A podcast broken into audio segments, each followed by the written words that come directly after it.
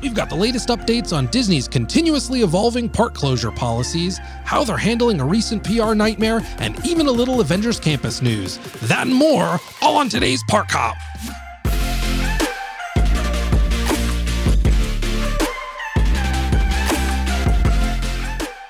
Hello and welcome to this week's episode of The Great Park Hop. My name is Julian James, and continuing to join us live from the Hall Cave, where he's been doing nothing but push ups and dreaming about those Disneyland pickles, the man, the myth, the legend, Henry Hall. Heyo. Each week, we get together to discuss the latest and greatest theme park news, happenings, and burning topics from the lands of Disney, Universal, and beyond. Before launching into things, we always like to note that Henry works at the Walt Disney Company.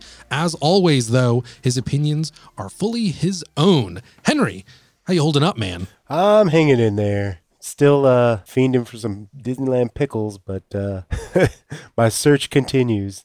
Dude, well, it's been, I mean, it's crazy to think that it has been like three weeks of shelter at home and three weeks since all of these park closures and movie theater closures and you know it's it's just it both feels like it has been way longer than that and that all of this just happened yesterday Oh yeah, I mean it's it's weird for like being at home for so long. Uh you burn through all this content and everything and yeah, it's it's been it's I think people are uh, at least I am. I'm starting to get a bit antsy being at home for so long. Uh, the days merging into to uh like weeks and whatnot. You don't know what day it is anymore. dude it, it, it is so true i mean i pretty much we record this podcast on sundays pretty consistently and so last night at around 10 p.m i was like whoa it's saturday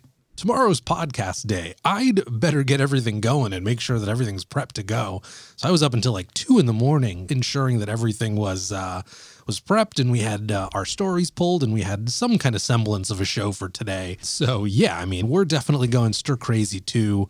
You know, my uh, Avery, my two year old daughter, is pretty much climbing up the walls at this point. She is like so bummed out that she can't play with other kids, that we can't go to the park. She's like at that age where, um, you know, she's just like, what are you guys doing? She's so confused in terms of why we're just kind of stuck inside and in place for a while. So it is just, it's chaos at our place. Oh, I imagine. Is there is there anything in particular that you maybe caught up on that you would recommend in terms of uh, in terms of streaming shows? Oh no, I haven't caught up on anything. I'm so uh, uh, I've been I mean, I got so much stuff to actually catch up on. If anything, what I've been watching is I always have Golden Girls on in the background. so uh I've been watching a bunch of Golden Girls. I mean, we started catching up on some of the anime that uh, we watch, Black Clover, but uh, I mean, it's not neither here or there. Although I'm kind of happy uh, DuckTales started showing new episodes, so that's kind of cool. Oh, I've heard. I am. I'm so far behind. I think I I watched the first season. That was good, man. That's a. They did a really good job bringing that show back. Oh yeah, like uh, initially I was kind of like uh, I don't know about this animation style, but I think having like Donald Duck there really like really like made it a lot better. It's just it it's so good that you know I, I kind of got caught up in it really quick and just watched as much as possible. And it looks like this season they're introducing uh, Goofy into it, so Yeah, I was gonna say I saw there was some screenshot I saw of of Goofy and modern Ducktales, which uh, which is pretty wild to think about. I mean, they're they're really they're really uh, they're really taking it there. Oh yeah, and it's uh, yeah. I mean, having Donald made it so much better. Uh, I, I mean, I always wanted to see Donald in the original Ducktales, Right. so that was definitely uh, scratching that itch I had before. And he does make it better. I mean, it makes me think like uh, I don't think people really realize it, but I think uh, Donald Duck has got to be one of the first kind of single dads ever on like any kind of TV type media. I mean, they usually didn't show kind of a single dad in this type of atmosphere until now. Was he? So was he? Was he their dad, Huey, Dewey, and Louie? He was their dad, or was he their uncle? For some reason, I He's have their in my mind he's their uncle, but for all intents and purposes, he's their father. their father uh, figure. Yeah, I mean he's raising them, so Yeah, Yeah. right.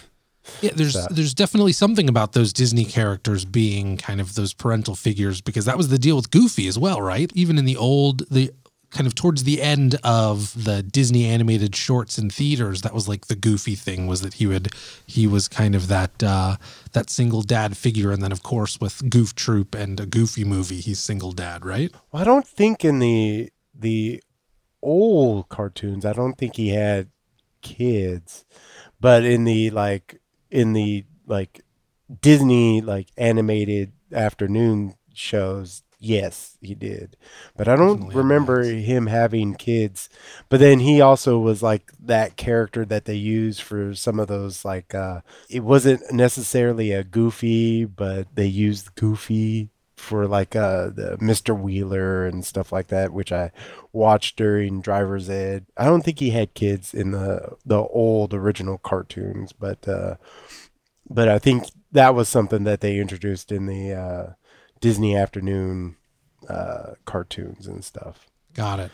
So we can get right into things. So, one quick correction that we wanted to call out right at the top here was that we previously mentioned that all Disney and Universal parks had been closed for coronavirus containment.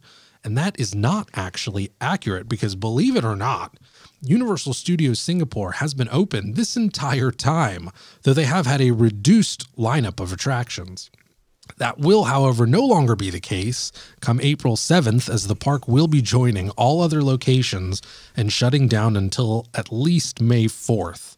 So uh, they've pretty much been, it sounds like, they've been using just general containment guidelines, and Singapore's been pretty, pretty hardcore about uh, rooting out uh, anybody that had coronavirus and trying to keep them quarantined and contained as much as possible. But I mean, in this, the way that things are going, you're not going to operate a theme park in this kind of climate. But uh, but yeah, it had been open for this entire time, so big correction on our part. Who would have thought? That's crazy to think that that was still open all this time, but uh, I wonder what kind of crowds they were seeing there if they were seeing any at all.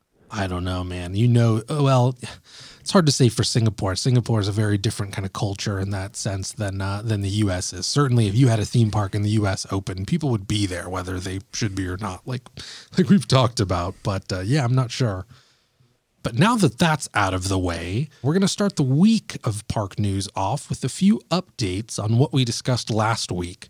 So, first and foremost, Disneyland has officially joined Walt Disney World in making available a special offer to resort guests that have been impacted by the current park closures. InsideTheMagic.net has the details, which states that, quote, eligible Disneyland visitors will receive special rates at on site resorts for most arrival dates June 1st to December 31st. Discounts include 10% off the regular premium room rate at Paradise Pier, 15% off standard rooms, or 20% off premium rooms at both Disneyland Hotel and Grand Californian Hotel. Now, I hear what you're saying. What exactly is an eligible Disneyland visitor?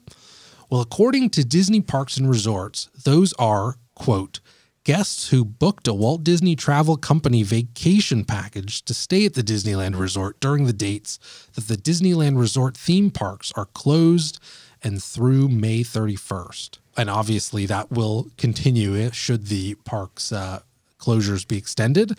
They also state that any reservation canceled before March 1st, which would have been two weeks before the parks actually closed, are not eligible. So it's a little more limited of an offer than Disney World's offer, which was a free dining meal plan, because it's much less necessary at Disneyland to book on site for your hotel. Uh, I, I imagine this is going to be a much smaller subset of people than Disney World. But I mean, it's still a very generous kind of discount that they're offering. Yeah, I imagine it's because also they probably are more limited just because, as you say, is that uh, Disneyland is a locals park. Generally, oftentimes people aren't traveling as far to go to Disneyland. That's not always true per se anymore. I think I've seen more uh, foreign visitor visitors now that there's Galaxy's Edge, but still, I think that's probably part of the reason that you don't see it as generous as Disney World. At Orlando, you're encouraged just because of distance from everything else, you're encouraged to stay on site at one of the resort hotels. Much easier to stay off site at Disneyland Resort, where, I mean, you know, there are plenty of hotels on Harbor and right off of Harbor, which is that main uh, kind of strip right outside the entrance, that are just as, if not even closer than some of the other Disneyland hotels. Obviously, not Grand Californian, which is right inside of it, has its own entrance into California Adventure, but still, I mean, there are plenty of places that are right across the street from the entrance. So your family, like I know a lot of families are trying to save a little bit of extra money, especially with these price increases that have occurred. So they book off site. It would mean that you're you don't necessarily apply for this discount, but I mean, ten to twenty percent. Usually, when you price out Disneyland property hotels, they're significantly more expensive than what you're going to get on an offsite anyway. So, you know, you're still probably going to be end up paying less staying offsite than you would even with this discount. Oh, definitely. If you're planning to stay at the Grand California, staying offsite is going to be far cheaper than staying there. Well, and even with so uh, interesting update with um, the Disney World offer too. So I had talked about last week my situation and that I had booked through hotels.com and then also got my seven day ticket through undercover tourist. And so there was this curiosity that I had in terms of, well, does this offer that Disney World is offering apply to me as well? Because technically, my vacation was disrupted. I had my my Disney experience hotel reservation numbers. It was in the system. So I still don't have a very clear answer on terms of if uh, this applies to me. There's been a bit of a bit of a curveball thrown in that the details of their offer are very specific in that you basically need to purchase a new package, which includes hotels and park tickets. So, because I have a park ticket that I'm not getting a refund on, um, it may not necessarily make sense for me to get a brand new ticket for however many days that I'm going to end up staying once I end up booking my trip also an interesting detail that came about while I was inquiring and poking around the details of that Disney World offer is that because um, you're getting a dining plan and it's the free dining plan offer, part of the deal is that you would pay rack rate for your hotel. So any kind of discount that you were getting or that you might get wouldn't necessarily apply to it. So it requires a little bit more math to figure out if it's actually worth it, even though it's quote unquote a free dining plan I still might be spending more on my hotel. I still might be spending more because I have to purchase another ticket now. So I don't have a final confirmation on all of this yet and whether or not it does or doesn't apply for me, but outlook not so good. Yeah, I think in that kind of situation, I think I would go with the the known discounts and forego the the free dining plan. I mean, I think if you had uh, little ones that you're bringing with you, I maybe that would be different. But since it's just yourself, I find that uh, surprisingly, if uh, when me and my wife go, I don't eat as much when I'm there, even though I'm surrounded by so much food. We're so busy doing stuff that um, it's literally I gotta like force myself to stop and eat. So it would be better to get buy your food than and get the discounts uh, elsewhere. Yeah, you have a pretty good amount of flexibility, especially for I, I would qualify for the quick service dining plan. But generally, when I go to the park, I'm more of the kind of guest and, and person that maybe skimps out on a few of my meals during the time during the time that I'm there, and maybe just kind of eats light and then has like one big meal during the day, and then I would like to I try to consolidate budget that I have uh, for meals towards a place that I really am interested in, as opposed to just uh, a quick service. And so sometimes you can luck out uh, and go to really awesome quick service places, but there are also a couple of uh, table service places I'm interested in that you know would would kind of take me out of that um, that normal plan that I have in terms of uh, saving for it. So makes sense trying to figure all of that out, of course, but it'll be interesting to see how many people actually bite on that offer because certainly to your point, there are circumstances where maybe it makes sense and you're actually getting some legitimate savings, but it's not quite the sweet deal that I think a lot of people were hoping for initially when they announced it. In that, hey, you were booked to, for a vacation here, so here's a free dining plan as consolation. It's there's a little more strings attached, which I guess you should expect, right? Yeah, I think instead of being such a like a like a sweet deal per se, it's kind of a nice perk uh, is the way I would look at it. In that, uh, yeah, it's not something to uh, necessarily that would maybe convince me to go, uh, but it would be something that if I was going anyways, it would be nice to have. Yeah. So we also have an update on a little PR storm that's been brewing over annual pass holder payments at the US Disney parks. If you remember, when the initial wave of park closures was announced, a whole lot of APs were wondering what exactly this would mean for their passes. They paid or are paying for access to the park that was now getting significantly reduced. Disney came out a few days later with a blanket statement saying that however many days that park was closed for and your pass was eligible for entry, that length of time would be added to your expiration date. What they didn't say, however, was that if you are someone that pays for your pass monthly as opposed to one lump sum, that regular bill is still coming, even though the park is closed. As you can imagine, given current events, this generated a ton of complaints and even a few stories in the press. I definitely saw something over at TMZ about this. Disney at first stuck to their guns, but on Thursday announced a bit of a policy reversal.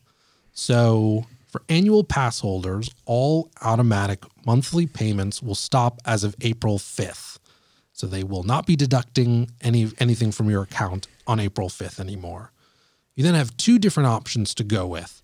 The first is to simply postpone all payments during this closure time frame so that once the parks reopen, all charges will resume on a monthly basis and your expiration date will be extended by however many closure days you were eligible for.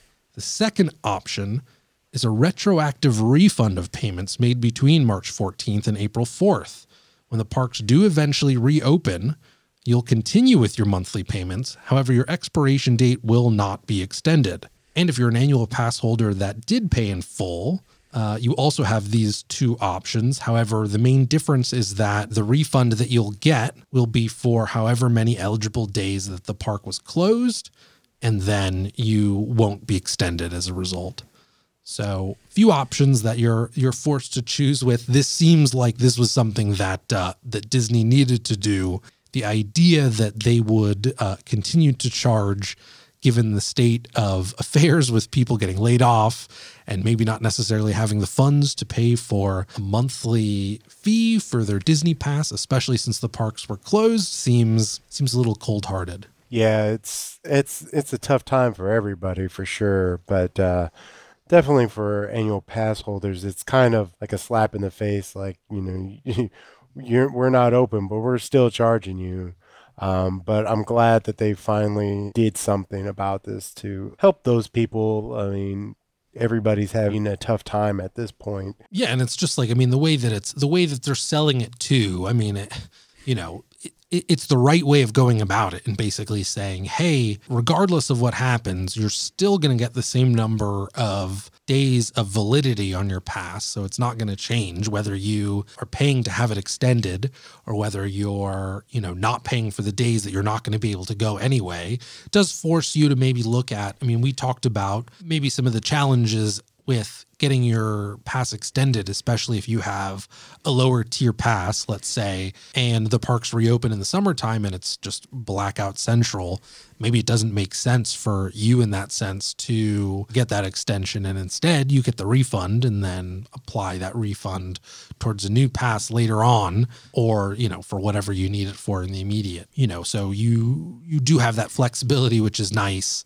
Um, and, you know, it really just comes down to as well. It's like in looking at the discussion around this, all over the internet, you know, there were plenty of people that were taking both sides and saying like this is really cold-hearted and a pretty narrow view of of things from Disney's perspective. And then there were plenty of people saying, well, hey, you entered into a binding agreement with them and that you were, you know, you you basically were spreading that fee out over a period of time. So technically, if you were to apply that logic to like a car loan and you totaled your car or your car got stolen outside of insurance, of course, uh, you're still on the hook for any kind of remaining payments for that. And it's like, yeah, that's true, but there's there's what's legally right, and then there's what is kind of morally right.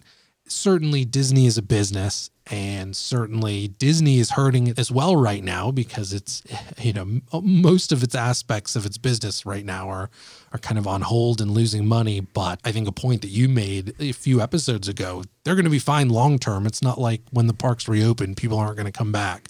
It seems like this was morally but then just just like as as a human being this was the right move to make. It's it's in their best interest to do something like this because yeah, you could force people to pay for this, but this this would sour a lot of people to like, oh, well, I'm never going to be an AP uh, member ever again after this type thing. So this is still in Disney's best interest to make their uh, APs happy. Right. Yeah, exactly. And it's like, you know, for uh for Disneyland especially where such a huge portion of park goers are annual pass holders.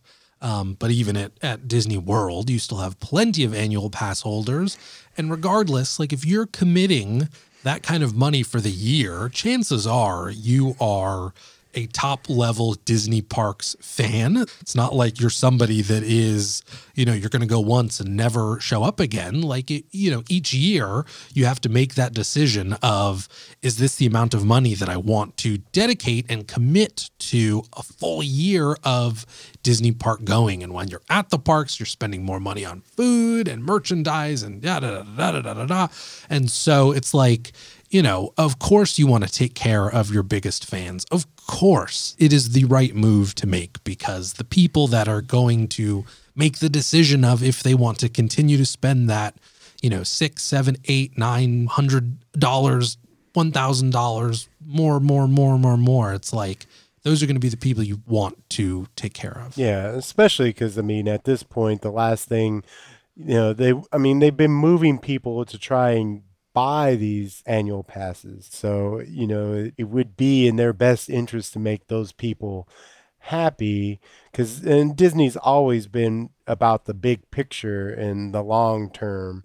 So this is something that's in their best interest for the long term. They're not going to be just thinking about these people who own the annual passes now, but the next generation who are their kids that you know my wife one of the things that she grew up liking disney one of the reasons is because her grandmother liked disney. So this is something that is you know passed down from generation to generation. The idea of being an annual pass holder is the same thing. It's being passed down from generation to generation. You sour that with one generation you could be hurting yourself again in the long term good good on Disney for making the right call there because that's uh, that's big. So good times. So with these park closures, last week we talked about how cast members with Disney Parks experiences and products would be paid up until April 18th. We now have confirmation that after this date, all US based non essential cast members and employees will be furloughed. Specifically called out were executives, salaried, and non union hourly employees. This furlough will also include Disney Cruise Line, Disney Store, and film studio employees. In this announcement, Disney did note that it will continue to maintain health and insurance benefits coverage, paying both employer and employee contributions. Uh, and I do want to note too the difference between furlough and layoff because I've seen a lot of conversation around this.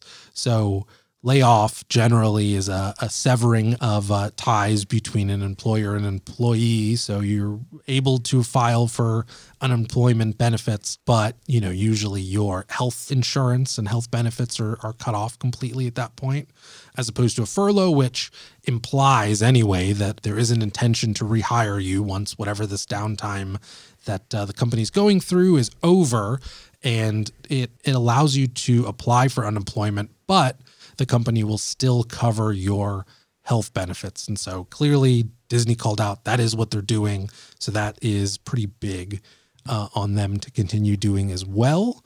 Um, hopefully, this uh, this is not something. Hopefully, it remains this way, and this isn't going to continue to be extended out. But um, but it does seem like that the company is gearing up for not necessarily a short turnaround in terms of these closures. That we still have we still have some time to go here. Yeah, it's unfortunate, but I mean, uh, yeah, I have a little bit of experience with this. My my wife is currently on furlough, but uh, as they say, it's that uh, the idea is is that uh, they are still employees of the the company, so at least that's some peace of mind that I mean, uh, one of the worst things is is uh, of course something I have experience with is is that uh, once you are laid off, you have to look for a job, and then at this time uh, during the pandemic, of course uh, you're going to see very few places hiring, if any. Yeah, uh, so, I mean, at least you have the peace of mind that once this the shelter in place has been lifted, uh, you still have a job. And yes, it's very important uh, that you have your health benefits, and it's good that that they are not only paying their part of it, but they're paying paying the employees part of the health insurance. So that is something at least very nice of them to do. Yeah, I mean that's that's pretty big. I mean that's quite a generous gesture because they're certainly not uh, in any way obligated to do that. And to your point, I mean really it's it seems like it's to kind of give employees the peace of mind of like, hey, this sucks right now. Have your opportunity to file for unemployment, but know that you know we're going to take care of you at least from a health insurance perspective and you know once this blows over you still have your job waiting for you. So that's that's you know big ups to disney for making that call too. I mean during these times the last thing i think families need to be doing is worrying about their uh, health insurance which is very important to have right now. I mean it's it's a good thing on them for doing that. Uh, and finally so our last updates around the disney park closures for today, anyway, is that Tokyo Disney Resort has now halted all sales of annual passports and open date tickets. So, uh, this story is coming to us from WDW News today, even though both parks closed on February 28th and will remain that way until at least April 20th. The resort has still been selling annual passports and open date tickets. As of April 3rd, this is no longer the case, and Disney will be suspending all ticket sales. As a reminder, if you are someone with unused tickets dated or expiring between February 29th to May 31st, you can either exchange them for an open ended ticket that's good until March 31st, 2021, or just receive a full refund for your ticket. So uh, it's uh, the other piece that um, that was mentioned in the article here at WDW News today was that apparently uh, ticket sales were still pretty pretty brisk. So hmm. certainly brings a uh, bit of a complication into things, and that we have no idea when those parks are going to be open. And again, this is another indication that perhaps they're going to be closed for still a little bit longer. Yeah, that just seems like uh, having them selling tickets is just potentially like going to cause them more kind of headaches in the future because as you said we don't know when they're going to reopen and that's just going to cause them to have to do more type of uh, paperwork to get like refunds and figure out how to deal with those people who've been buying tickets even though for a time that they potentially aren't going to be open. So yeah. yeah i'm kind of surprised that they were even selling these to begin with. That that doesn't sound very uh, smart thing to do at this time. I guess I can kind of see, at least with open ended tickets, the idea is that you have a year uh, for the data purchase to use them. But you know, uh, to your point, it's like you know, you know that the parks aren't going to be open in the next month, let's say, uh, probably the next two months, maybe even longer than that. And so, you know, at least from a messaging standpoint, it does send a weird message of just like, hey, uh, you know, we're going to be open for business real soon. So come and buy your tickets now while you know that it's still good. And it's kind of like, maybe we should just hold off on that until we have a little bit more in, of uh, a little bit more information. It's it's kind of like what we were talking about the idea of, um, you know, Disney at first communicating that you know this was only going to go this closure at least was only scheduled until the end of the month, as opposed to them coming out and saying the parks are closed indefinitely, which at least from a guest standpoint, you understand that like oh, okay, it's going to be a while and until I hear something differently, it's probably not worth even getting too deep into the uh, the planning rabbit hole. Yeah, I mean, I I appreciate that people are eager to get back into the park. You can see that people are still very eager to go to Disneyland, which is is, is great.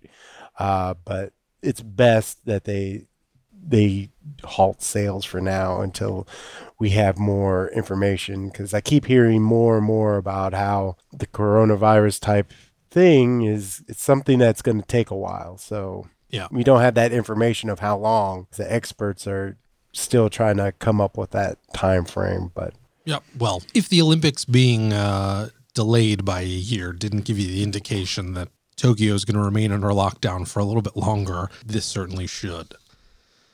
All right, so how about we brighten things up with a little fun news? So, um, how does a little more Avengers Campus news sound to you, Henry? Uh, sounds great. Yeah, man. Let's uh, let's get to looking uh, forward to uh, to brighter moments here. So, comicbook.com is reporting on a digital media preview that they attended for the new land coming to both Disney California Adventure in Anaheim and Walt Disney Studios Park in Paris. In this preview, they gave us a few details that answer some of the questions that we've been having around the land. So, the biggest of the bunch is that it's now confirmed that Avengers Campus will not exist in the Marvel Cinematic Universe canon. Dan Fields, executive creative director of Disney Parks Live Entertainment, said, quote, This campus exists in the real world, and therefore those heroes those heroes are here and keep an eye on us. Keep us all safe. There's no apocalyptic snap happening in this campus. He then went on to confirm that the Thanos snap, which erased half of all living beings on Earth, never occurred in this version of events. Walt Disney Imagineering staff writer and Avengers Campus story lead Jillian Pagan explained, quote, Avengers Endgame especially gave us the opportunity to go back in time and then split off in a different timeline.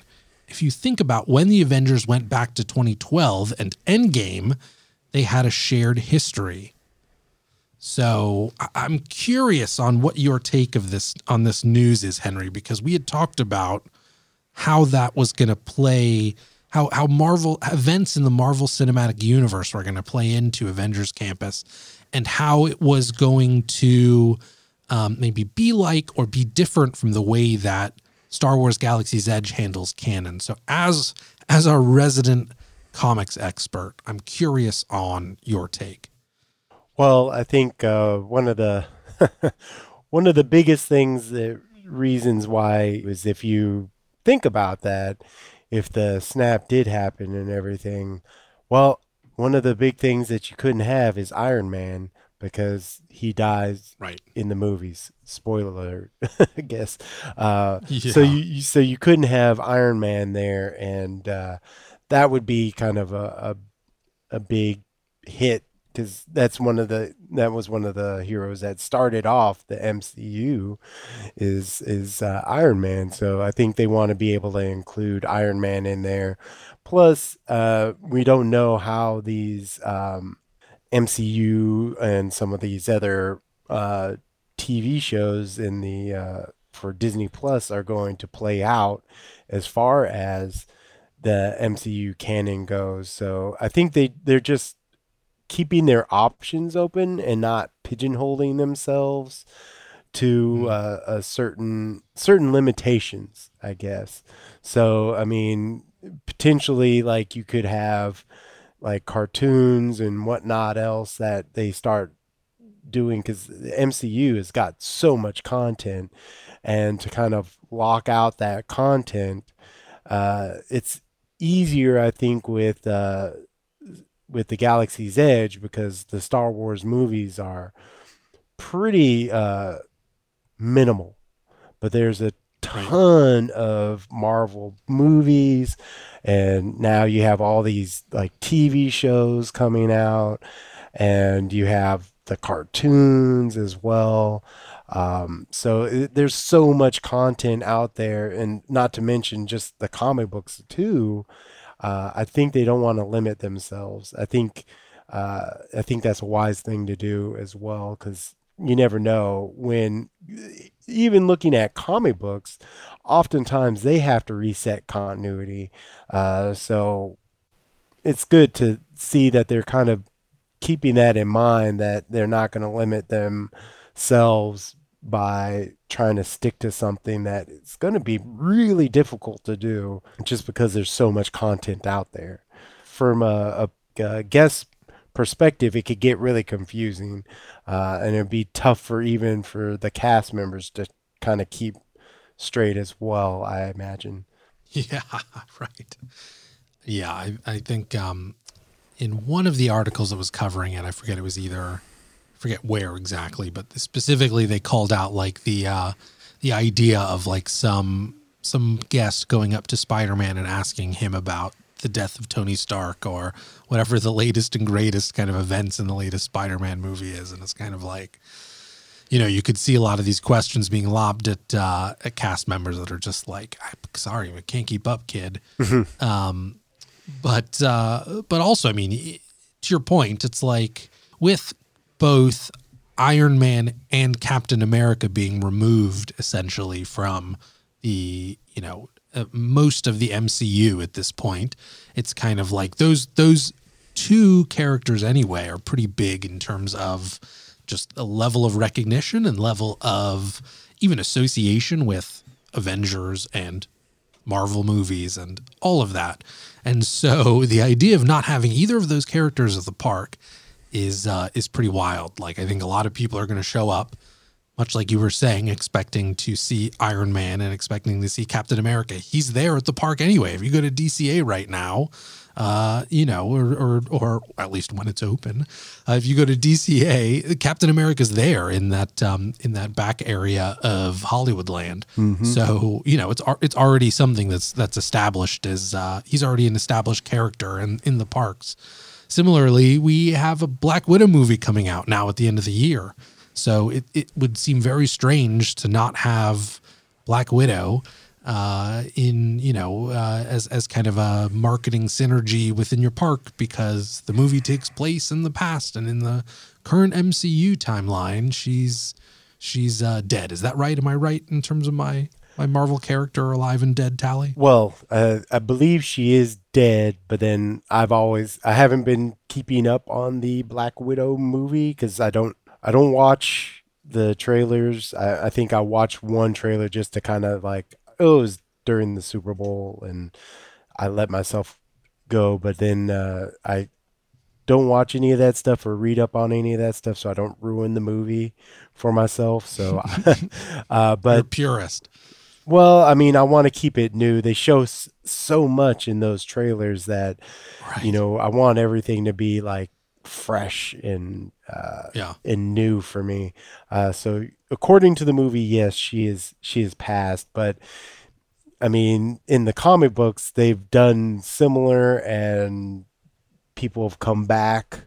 Uh, so it, I mean, and as people probably know, uh, especially people who are uh, f- very familiar with the comic books, is that it's rare that a, a uh, character dies forever. But I think too, the question could get where things could get really confusing is, and I'm not too sure uh, how the uh, Falcon and uh, Winter Soldier TV show works out, but after when uh, Captain America passes on the shield to Falcon, he becomes a Captain Falcon character where he's he's still the Falcon, but he's actually acting as Captain America as well. It would be really confusing. Right. Like, which version are you going to see in?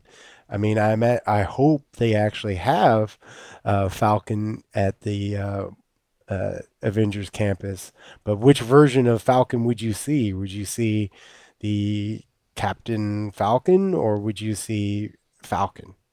Uh, so it's no, I, I think it's going to be you'll see you'll see Falcon. You'll see yeah, exactly. Standard Falcon because you're going to see Captain America walking around. So I mean, it's it, you know, there's definitely wiggle room, which I think is what they're going for, right? They can do whatever they want now with this because this is kind of under this guise of uh, of kind of a, a maybe a multiverse split. So um, so they can they have tons of flexibility to work with here, but generally, I'm it, it would seem like they're going to lean into whichever is the most popular and well recognized version of whatever characters or or just whatever is the most popular characters of the moment are what's going to be in the park.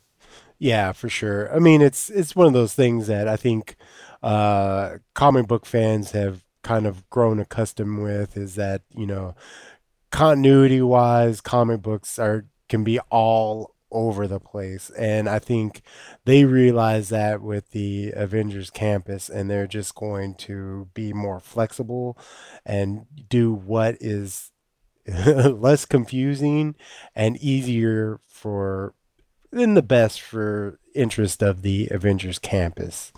Uh, so, right. You know. So why do you think? Uh, I'm curious why the change, or at least why the difference in approach based off of Avengers Campus compared to Galaxy's Edge, where that is a very strict canon that does exist in the same canon as whatever the movies are.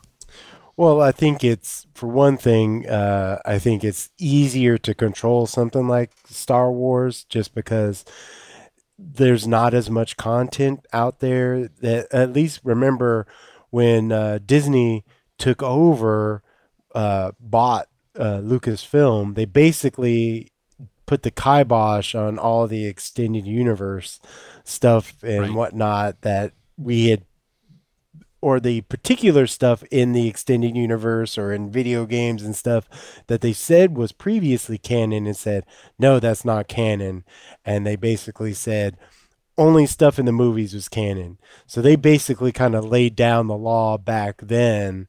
And then now with the Galaxy's Edge, they said, well, only stuff in the current trilogy is going to be included in the, the Galaxy's Edge. And I think it's easier for them to kind of control that. Um, that being said, I think there was a bit of a backlash from that as well. And I think they kind of, hopefully, they kind of recognize that in that, you know, because I think I was definitely one of those people who really want to see some like older, like Star Wars stuff in there. And I think, uh, I think they kind of recognize that with, especially with how messy that um, comic book canon can be, uh, especially uh, there's so much like different movies out there with I mean, cuz you don't just have the MCU stuff, but you have like stuff coming out from Sony, which is technically not an MCU, but it's still characters from Spider-Man. I think they're trying to get ahead of that with at least for Avengers Campus and trying to like make it less confusing for guests and uh, and definitely less confusing for uh, the cast members to, as you put it, answer these questions potentially that are going to be asked of them or what they have to try and live up to as they're playing these characters. There's it, comic book continuity can get really confusing, really confusing. Right, and then so having having them having the ability to kind of pick and choose various touch points that people are familiar with and not have to worry about the constraints of canon is an opportunity for them to bridge people's understanding of Marvel and make it a little bit more accessible. Oh, for sure. Well, we'll see. We will see for sure. There, there were two more little bits of news that came out of this, um, that came out of this presentation. So, along with the announcement about Marvel, uh, Marvel's Avengers Campus canon not being consistent with the Marvel Cinematic Universe, came word that Marvel will be revealing a brand new Iron Man suit when Avengers when Avengers Campus debuts at Disney California Adventure. So this goes to what you're saying, Henry. Uh, so Dan Fields commented as well that quote This is a Disney Parks exclusive suit from the Iron Man arsenal. This is the Mark 80. You will only find it here, and Iron Man will be waiting for you out in front every day, in front of Avengers headquarters for truly awesome heroic encounters. So, not being in continuity for the Marvel Cinematic Universe means Iron Man greets you at the gate. Sounds like a pretty good deal to me. Yeah, I mean, if you if it was canon, he couldn't be there. Not only that, but he couldn't have this special suit. That being said, I mean, as you saw in like Iron Man three, he has so many suits. Uh, is and in the comic books, he, I think the suits are even cooler. Uh, although it would be amazing if they had the uh, Hulkbuster. uh, Damn, that would be really cool. That would be amazing. Well, it also seems like maybe this suggests that throughout the life of Avengers Campus, however long it is, you're going to see maybe different iterations of Iron Man suits. So it'll be either whether it's kind of a marketing opportunity with something else or it's just kind of a cool new thing that they can introduce every once in a while. Oh yeah, I hope so cuz I mean I've always loved the uh, the the Iron Man armors. Uh, goes back to one of my favorite uh, Iron Man uh, story arcs was his uh, armor wars, where he actually had to uh, wear a lot of his different armors to fight other of his armored enemies and stuff because somebody had stolen he finds out that uh, somebody had stolen his tech and was using it and giving it to his enemies to uh, mm. make their own armor to fight him and stuff. So, and he didn't want to see his his tech used to hurt people, which goes along with mm. MCU uh, for the most part. Right. So. Yeah. So, and, and another interesting thing with all of this is that in um, in Hong Kong Disneyland, which are they? I don't think they're calling it Avengers Campus, but they have kind of a satellite. Um, they have a satellite area within Tomorrowland that is, it's like Shield headquarters or something like that. But anyway, Iron Man is also featured very prominently in Tomorrowland. Um, they basically have it's like a mini Stark Expo that they built where you can kind of go in. They have a bunch of different props and various different Iron Man suits that you can check out. Um, it's not like a full hall of Iron Man armors, but you can see just various different things that I think it rotates too throughout. So might not always be the same stuff. They might rotate in different suits, but they've got um, quite a few things on display. And then that's where the Iron Man experience ride is as well. And the whole kind of um, whole storyline of that has you visiting Stark Expo and taking a ride in this kind of vehicle transport. It's basically it's basically Star Tours meets Iron Man, and it's very fun. If you're a fan of Star Tours, I know you are, Henry. It's definitely a very cool kind of opportunity to basically check out Iron Man and be in this kind of new Iron Man story. Definitely seems like he's going to continue to be heavily featured throughout the Disney parks, and I feel like they've they've discussed previously about them being con- there being some kind of connections between the various different Marvel locations at the various different Disney parks. So it seems like that would be a ripe connection to make. Like that would be super awesome if there are little bits in Avengers Campus that tie in with Iron Man experience or Avengers headquarters in Hong Kong. Iron Man not only is is a favorite over here, but abroad he's he's pretty well loved, especially uh, in Asia. They they love armor and and mech type stuff. So uh, I mean, there was the there was the uh, Iron Man anime uh, a while ago, um, which was pretty cool to see the the different armor and that and whatnot. So uh, he is beloved by every everybody.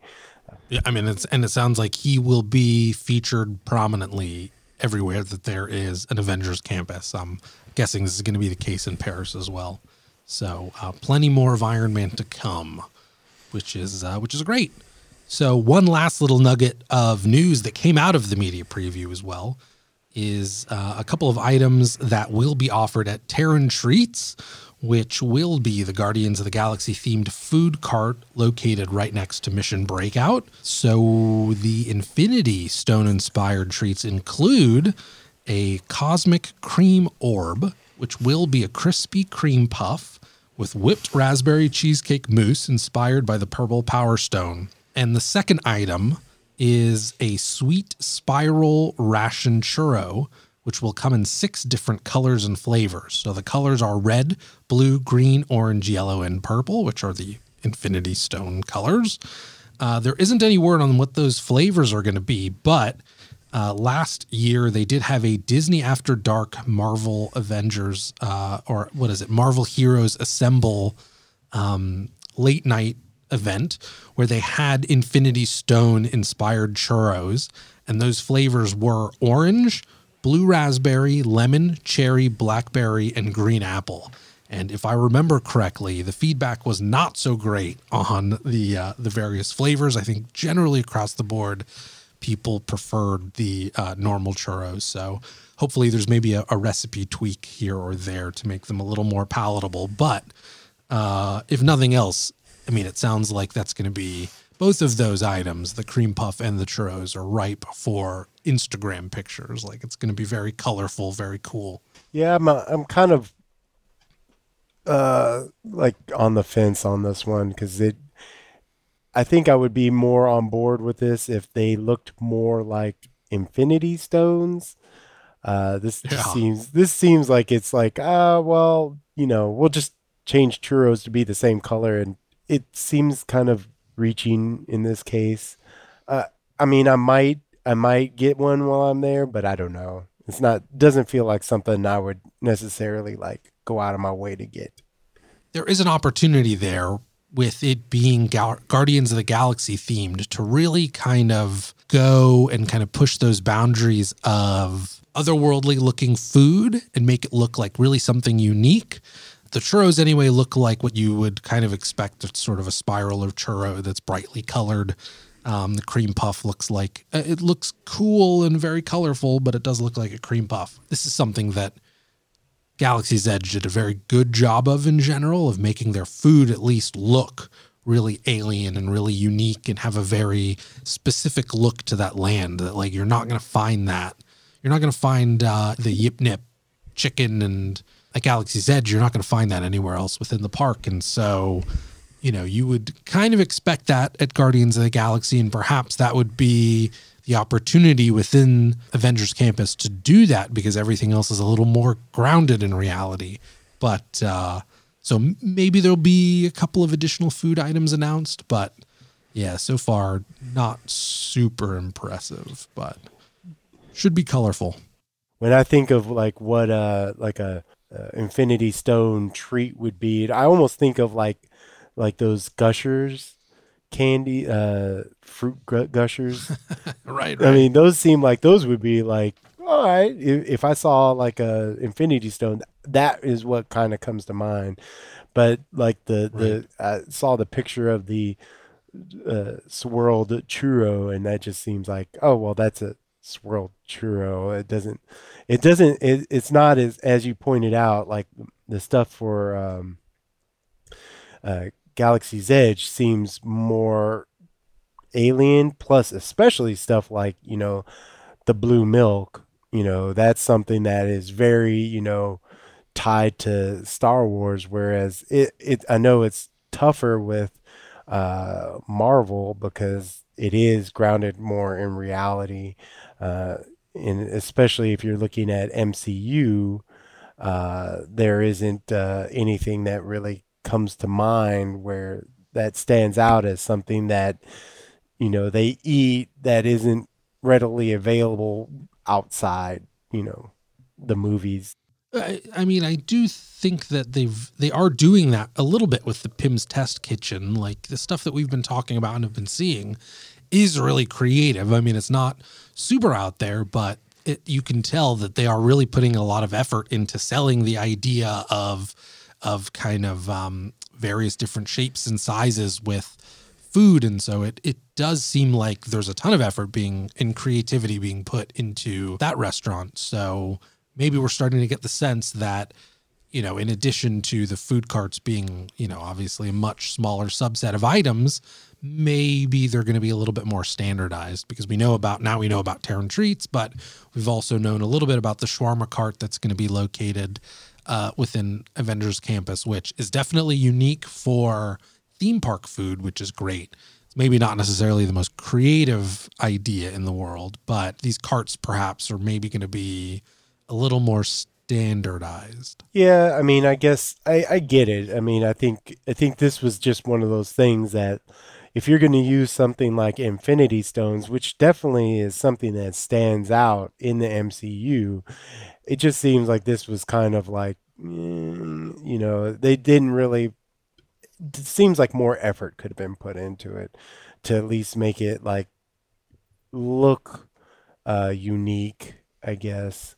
Um, but again, since it is being sold at a cart, it's it's got to be something that can be done quickly and and it's got to be something that people eat. yeah, that's true. You could totally see how that is going to play really well with with guests to the land because like I said, they are really attractive food items. And you can see a lot of people. I mean, anytime there's a new limited edition churro or different churro flavors, there's always that curiosity that's peaked, right? You're always kind of like, well, I wonder how. I wonder how that's going to taste. And sometimes they hit and sometimes they miss. I kind of feel like more often the the limited edition flavors probably are misses, but um, it's always interesting to to kind of give them a shot. And so I, I have a feeling that's that's going to be the case with uh, with the Terran treat churro swirls. Well, they could always just put like a the s'mores churro over there, and I would be happy. there you go, man. Maybe there's still time. But uh, yeah, no, I mean I understand. Yeah, the churros are definitely a hit. I think it's more betting on that it's something that people are going to like and while there may be some flavors that people like better than others. It's something that they can probably customize right there at the at the cart, and you know, I right. So it's it's less uh, loss as far as as food goes. So totally. So, um, but like we said, I mean, there's still there's still time for maybe a surprise or two. So hopefully that's uh, hopefully that's the case. So we're definitely starting to get a pretty good sense of what Marvel Avengers campus is going to look like whenever it ends up opening. It probably won't be that July 18th date, but uh, whenever it does open, like I said, we're we're starting to get a sense of of of what that shape is going to be. So is this are you still excited for it? Is this all still kind of progressing in the way that you had hoped? I think this is actually pretty much in falling into places the way I figure it would uh, I am definitely still interested in it. Uh, uh, as that you know, I want to see I want to see what this new Iron Man armor is, uh, what it looks like, and uh, what they mean by him. I mean, is this going to be a guy out front in uh, the Iron Man suit, or is it just like you know, Iron Man kind of statue on display with the suit? But you know, I'm really interested in seeing how they roll this stuff out, and I definitely want to check out uh, Pym's Kitchen, see see how uh, that big food and small food looks, uh, the optical illusions they use, and uh, definitely want to see what uh, the the Spider-Man ride. I want to see that uh, the Spider-Man swinging overhead and whatnot. Yes. So yeah, Definitely. Yeah, I'm I think I feel pretty much the same way. Like it definitely it seems like for, you know, they came out said that this was only going to be the first part of two parts of kind of this initial phase of Avengers Campus, first opening with Spider-Man and then the Quinjet ride. So at least from a moderate expectation standpoint, it seems like everything is going to be where it needs to be. Uh, I am. I, I'm totally with you. I'm really excited to see what this, how this Spider-Man acrobatic animatronic is going to be incorporated into the land. Want to be really impressed by it. I'm still looking forward to it. This sounds. This sounds like good times. Um, and I'm excited for that footpath between Cars Land and uh, Hollywood Land to be reopened. Oh yeah. I really miss that. But I think also a lot of this news makes me feel like they're trying to future proof like any future changes they may have to do to the land as far as like continuity type issues. Those shouldn't be an issue. And it helps me, at least as a comic book fan, feel like I'm not necessarily going to ever. I mean, I don't know if they'll ever ever have like a Moon Knight in the land, but you know, who knows? At least this gives me hope for some of these other um, maybe less lesser known characters potentially making a, a appearance at some point. One can always hope, Henry. I'm sure I'm not the only one who hopes to see some of these characters. So No. Disney walk around characters are their own kind of attraction in that every once in a while you'll see one of those rare characters out and about that you just don't see that often. And it is a big deal. You have people that oftentimes, you know, are on Reddit wondering if people know if certain characters are still out and where to find them. And you could totally see that being the case where Moon Knight makes an appearance and it's like, whoa, give Henry a call, let him know. Hopefully, uh, once these closures are finished and things slowly start getting rolling again and construction gets up and going, that uh, that we get some clarity before too long in terms of when the reopening of Avengers Campus is going to be, so that I can start planning my trip down there, uh, and hopefully you'll join me. hopefully, Plan on it. well, that just about does it for today. Remember that you can catch the Great Park Hop each and every week on Apple Podcasts, Spotify, Stitcher, or whatever your favorite podcast service just so happens to be. As always, if you like what you hear and want us to keep making content just like this, don't forget to subscribe to the podcast, leave us a review, or hit that like button. This has been episode 10 of The Great Park Hop, and we'll catch you next week. Stay healthy, everybody. Henry, you take care, big guy.